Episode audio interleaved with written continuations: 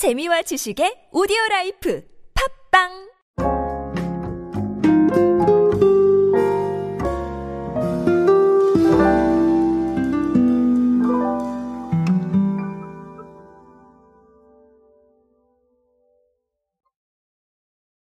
우리가 음식을 가지고 할 수 있는 것들 참 많아지고 있습니다.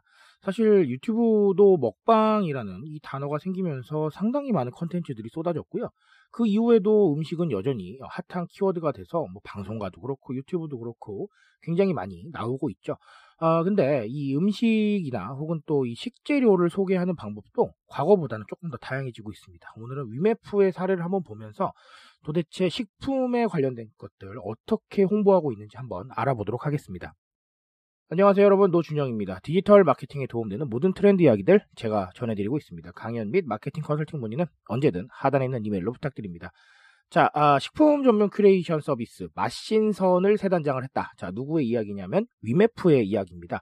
위메프가 맛신선을 식품 종합 트렌드 채널로 개편을 했다라는 건데요.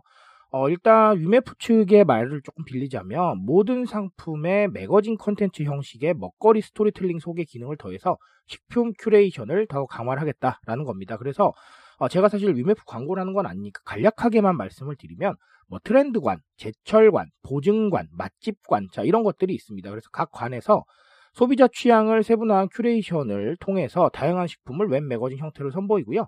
단순 판매 정보를 넘어서 식재료에 얽힌 이야기, 그리고 레시피, 미식 가이드 이런 것들을 담고요. 컨텐츠는 글과 사진, 영상을 결합을 해서 어, 흥미 요소를 더했고 콘텐츠 내에서 상품 구매도 바로 연결이 될 수가 있다. 뭐 이런 겁니다. 자, 뭐 이 위메프에서 얘기한 것처럼 curation에 대한 부분도 있지만 사실 뭐 컨텐츠에 대한 부분도 있어요. 컨텐츠 commerce에 대한 이야기도 충분히 드릴 수 있을 것 같고요. 어쨌든 간 어, 조금 좀 개편을 했다, 새 단장을 했다 이렇게 보시면 되겠습니다. 아, 이거는 사실 많은 이야기를 드릴 수가 있을 것 같아요. 위메프는 원래도 curation에 관심이 굉장히 많았고요. 그리고 큐레이션 컨텐츠를 많이 했었습니다. 아, 근데 이건 curation을 통해서 좀 얻었던 insight들을 가지고 컨텐츠 commerce까지 시도하는 이런 상황이다라고 보시면 되겠고요. 어, 사실 curation이라는 거는 굉장히 중요해졌습니다. 우리가 주제를 정하고 정리를 해주고 그리고 그 정리를 통해서 우리가 뭐 취향 저격이라고 얘기를 하죠. 네, 그런 주제들을 발굴해낸다면 조금 더 좋은 결과를 얻을 수가 있죠. 뭐 너무나 당연한 얘기입니다. 자, 근데 아직도 그럼에도 불구하고 아직도 그냥 던지시는 분들이 많아요. 컨텐츠가 생기면 그냥 일단 던지고 보시고 아니면 소재가 생기면 일단 던지고 보시는 분들이 너무 많은데 저는 꼭 얘기합니다. 기획은 반드시 필요하고 어떻게 던질 것인가에 대한 고민 여기서 어떻게에 대한 해답을 반드시 좀 내리셔야 된다. 이렇게 말씀을 드리는 겁니다.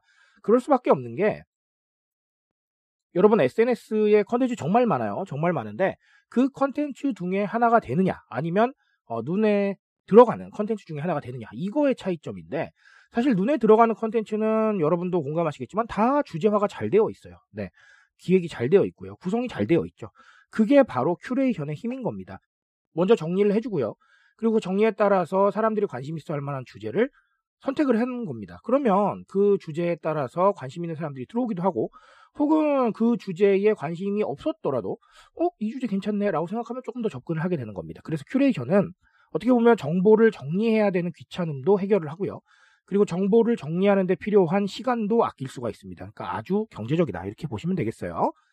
자, 그리고 또 다른 하나는 컨텐츠에 대한 이야기를 제가 많이 드리고 있습니다. 사실 컨텐츠화가 되어야 사람들한테 더 다가갈 수가 있고 이 컨텐츠화를 위해서 더 많이 노력을 해야 된다라고 말씀을 드리는 게 자, 결국은 광고에 대한 부분들은 이미 많이 접해왔어요. 카드 뉴스 많이 봤죠? 그렇죠? SNS에서 광고 많이 봤어요. 유튜브에서 많이 봤습니다. 자, 그렇다면 광고가 아닌 것들 뭐가 있을까요? 컨텐츠겠죠? 그러면 우리가 어디로 가야 됩니까? 네, 컨텐츠화가 돼야 되는 거예요. 무언가 굉장히 자연스럽게 노출이 돼야 반복 노출이 가능한 겁니다. 이 컨텐츠가 의미가 있다고 한다면 어, 광고 메시지가 있다고 하더라도 또 보러 올 겁니다. 그렇죠? 자, 그러니까 결국은 우리의 제품이나 우리의 서비스를 가지고 어떤 컨텐츠를 만들어낼 수 있을지를 끊임없이 고민을 하셔야 됩니다. 사실 그런 게 branded 컨텐츠가 될 거고요. 이번에 맛신선 네, 사례처럼 네, 이런 컨텐츠, 컨텐츠 안에서 바로 구매도 가능하고, 자, 이런 상황들을 계속해서 만들어 가야 될 겁니다. 사실 이게 저는 마케팅의 미래라고 생각을 합니다. 아, 그래야 자연스럽게 노출되고, 그 공간 안에 있을 것이고, 그리고 또 반복 노출이 되겠죠. 자, 이런 상황들을 좀 만들어 가야겠다라는 말씀 드립니다. 자, 위메프는 잘 적응해 가고 있습니다. 여러분은 어떻게 적응하실 건가요? 그 적응법에 대해서 꼭 고민을 해보시고요.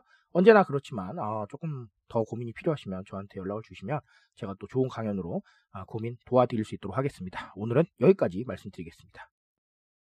트렌드에 대한 이야기는 제가 책임지고 있습니다. 그 책임감에서 열심히 뛰고 있으니까요. 공감해 주신다면 언제나 뜨거운 지식으로 보답드리겠습니다. 오늘도 인스타 되세요, 여러분.